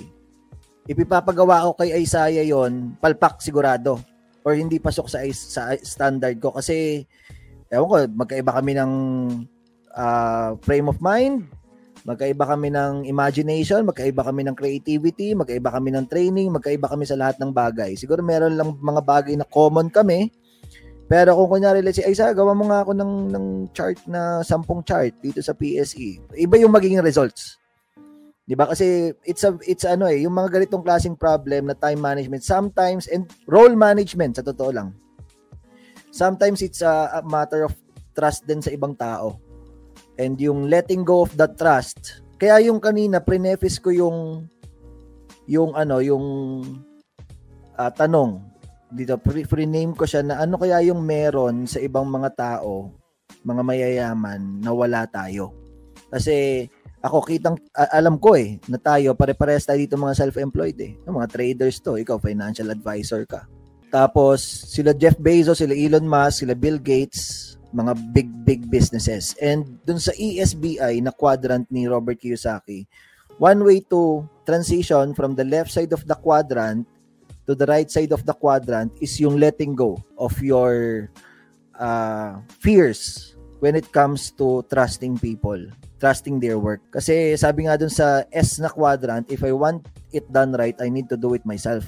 Parang ganon. So, kunyari, ah, wag wag natin gawing example yung sa trabaho. Kunyari gawin natin example yung sa pag-aalaga ng anak. Yeah. Para medyo unconventional. Do you do you ah, kumbaga parang ikaw ba yung tipo na super full-time na hands-on or do you also trust your kid to do things her way? Kumbaga parang may mga parents na hinahagis nila sa sa ano eh. Iti- May mga parents na hinahagis nila sa swimming pool yung anak nila para matutong lumangoy. Isa yun sa, yung ako, ganun ako natutong lumangoy, hinagis ako sa pool eh. Tapos natuto akong mag ano. So, parang ganon. Na nakikita ko siya na hindi ako pinapabayaan pero more on ini-empower ako at ini-enable ako na mag-grow. So, in other words, nakita ko yung act na yon na parang tinatrust ako, may tiwala sa akin yung guardian ko, yung parent ko, na kaya ko. So, siguro parang at 9 years old, natuto ako mamalengke, sumakay ng jeep, tapos bumili ng isda sa palengke, na pwede naman ako maaksidente or ano, pero hindi ako sinamahan nung, actually ang guardian ko nun, lola ko, so hindi ako sinamahan ng lola ko nun. So, pwede ako maaksidente, pwede ako, pwede kung ano mangyari sa akin, pero meron siyang tiwala, somehow. 'Di ba So, you can start from there. Pwede mong unti-unting pagkatiwalaan yung anak mo na gawin niya yung mga bagay-bagay na gusto niyang gawin or tingin mong kaya niya na. Siyempre, may trial and error yon may testing phase yon Depende sa gagawing bagay eh. Hindi mo naman pwedeng, o sige, mag-swimming ka na, mag-elio ka na mag-isa. Siyempre, hindi naman ganun yun. No? Ah, and at the same time, mag, ah, ano yun eh, mag, pag natutunan mo na mag-let go and to trust people with their work, grabe yung ano, grabe yung burden na nawawala sa shoulder. Ako sobrang taas ng standard ko eh, pero na-test yung standard ko na yon nung nag-create ako ng trader development. Kasi trader development, meron mga staff. May mga pinapasweldo tayo mga staff and meron tayong mga coaches. If i-micromanage ko yon isa-isa, kunyari let's say yung TD coaching team, there are almost 10 na nagko-coach and madaming sessions yon hindi ko kayang panoorin every coaching session kahit gustuhin ko. Kahit sabihin ko na dapat ganito kayo mag-coach or dapat ganito. Kumbaga parang nagdi-debrief lang kami every Thursday na oh, ano ba yung nangyari this week. Sin ano ba yung parang nag, nangyari dun sa event natin. Doon ko lang sila inaano pero inayaan ko sila magkamali. And nakikita na nakikita ko 'yon as something na parang opportunity for growth. So nilet go ko mahirap eh kasi kumbaga parang mahirap sa akin na i-let go. Especially dati. Yung mga ganun. Sige, ano mo na yan? Ah, yan, sila Isaiah dati, meron silang create na event. No, galit na galit sa akin yung mga yan. Yung, yung calibrate na event. Oh. Sana asar sa akin yung mga yan dahil ano, tirahin nyo na yung ano nyo na yan. Pero late, ah, after that, siguro mga ah, months or even years, na-realize nila na nakatulong yung event na yun sa kanila. That's the fir- first platform or first stage na kung saan isinalang yan si, si Isaiah. Yan sila Sep, during their early early days as my students, meron din kaming create na event, yung ano pangalan niya Sep? Yung ano, ah, event Bootcamp? natin sa bootcamp. Oh, may Bootcamp, bootcamp bootcamp, sila. oo. Ayan si si Hen, si Melvin, si Irbs at saka si si Joseph. Kumaga parang o sige, mag ito yung this is our goal. Tapos tirahin niyo na. Parang ganun. Pero kung ima-micromanage ko, babagal yun. Di ba? Ang daming feedbacking session na magaganap. Pero yung feedback ko is ibinigay ko lang right after. Di ba? Na, ang mahalaga lang naman is na-achieve ba natin yung goal. Di ba? Yung, sabi nga nila, di ba, 2 plus 2 equals 4. So is 3 plus 1. Di ba? Or 1 plus 3. Iba lang ng way, pero ang mahalaga sa akin is na-achieve ba natin yung goal. Not necessarily my way or yung ini-imagine ko na way, pero okay na yon Basta na-achieve natin yung goal. Ganon. So, kumbaga parang hindi na ako nag-micromanage. I learned how to trust people. So, ikaw ganun din. So, may mga teams ka siguro or meron ka siguro mga ano, ah teammates dyan sa work mo or dyan sa mga roles mo. Diba? I- i- trust them na pasok naman. As long as na-build mo yung context eh na na-explain mo ng tama yung mga deliverables na kailangan tapon mo sila sa tubig. Diba? Hayaan mo silang lumangoy. Tapos mafe-feel mo na sobrang laking burden. Kasi ang mahirap yung hindi nagpapatulog sa sa gabi. May times ba ganun na Luis, hindi ka nakakatulog sa gabi kasi iniisip mo kung merong mali dun sa nangyayari or may may ano ba may nakalimutan ba tayo, mga ganun. Actually, one of my problems yung sleeping. Kasi feeling ko 24-7 akong gising. Like, um, yeah, I sleep naman. Natutulog naman ako. Pero, um, I take naps lang. Like, kuna 2 to 3 hours and then I'm awake. Kasi, may, may, I understand what you're trying to say na yung delegate, but there are some battles that you really have to do it yourself. For example, writing thesis, I can't delegate it. Kasi syempre, honor and excellence tayo, hindi tayo magbabayad para gawin yung thesis. Or sometimes I just want to let my my emotions out. For painting, do you let other person paint for you? Or also for for for trading, like, syempre, ayoko rin naman na lagi na lang ako nakikikopya. I mean, that's part of the online kopyahan natin sa ILTP. But So, nandun yung ano, na- nandun yung barrier na sinasabi ko, Luis. Kasi uh, that's exactly the barrier that I'm talking about. Yung thesis, siguro pa pwede nating sabihin na ikaw dapat yon. Kasi, teka lang, feedback ka na naman eh. Ah, yan, yung thesis, we can say na ikaw dapat yon at ah, kasi sabi mo nga, it's very personal to you, honor and excellence, banggit mo yon Pero yung trading, kaya nga tayo gumagawa ng mga accountability groups para hindi lahat ng burden is nasa iyo. Kasi that's the pride and ego of ano eh, a self-employed individual or a specialist na alam mo yon I want to ano, take pride of everything that I do. Lahat ng success ko dapat ah, ano, ayo, kaya nar- narinig ko na sa'yo, ayoko naman na pala yung kumokopya. Hindi ka naman kumokopya actually, you are collaborating. Diba? The word, the word synergy, yung sabi dun sa book na ano, na seven habits of highly effective individuals is dividing the tasks and multiplying the results. Ayun yung ginagawa din natin sa ILTP. Ako, I don't look at it as parang umaasa ako dun sa iba. Diba? Kasi wala na yung pride ko dun eh tinanggal ko na yung pride ko doon na parang oy pakopya naman ako. May mga may mga may mga club members. O shoutout sa mga ILTP members. May mga ah, yung yung isang club member siya yung nag-tip sa akin ng S- SCC kaya napunta sa watchlist natin yung SEC eh yung SEC hindi ko hindi ko naman yun ano hindi ko naman yung tinetrade. Pero sabi ng isang club member Kap yung SEC nakalimutan natin. O pati yung MWC ganun din. So shared success is the best success for me Ayun yung ayun yung paniniwala. I don't want to take credit for ano kaya ganun na yung mga groups na ginagawa ko eh. Na hindi lang ako yung magaling. 'Di ba? Gusto ko parang lahat tayo. Sige, lahat tayo kumbaga parang ano, yung WAGMI. Ano yung WAGMI? Ibig sabihin ng WAGMI ngayon. 'Di? We're all gonna make it. 'Di ba? Sama-sama na tayo papunta rin sa to the moon. So learn how to let go from paunti-unti na ano and tanggalin mo yung siguro yung ewan ko ah, pride and ego dun sa mga things na normally mong nilalagyan nun, itest mo lang. Kasi kung ano, kung hindi mo pa naman siya nagagawa, eh baka it's it's something na pwede mong itry. Okay ba, Luis? Ano masasabi mo doon? Sige, bigyan mo kami ng feedback. Mm, yeah, it makes sense naman. Kasi sometimes you, you know the concepts or you know what to do. Pero, um, siguro minsan kailangan mo lang talaga ng someone who will facilitate. Or, you know, Tama. chop, chop the, chop the, chop the thoughts and then make you realize. Kasi yun nga, minsan matagas talaga ang ulo ko. And I think, um, you guys can also relate for some. Yeah. Oh, nakaka-relate kami diyan kasi pare-pares tayo ng ano eh. Nasa S quadrant tayo and we are trying to move doon sa kabilang side ng quadrant, 'di ba? Pero paunti-unti, sige kakayanin natin 'yan. 'Di ba?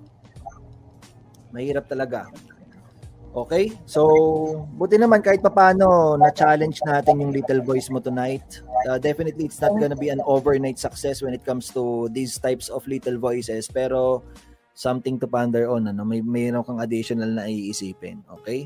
So, sige. Wag me. Oh, yan. Oh, please type wag me. We're all gonna make it. We all gonna make it.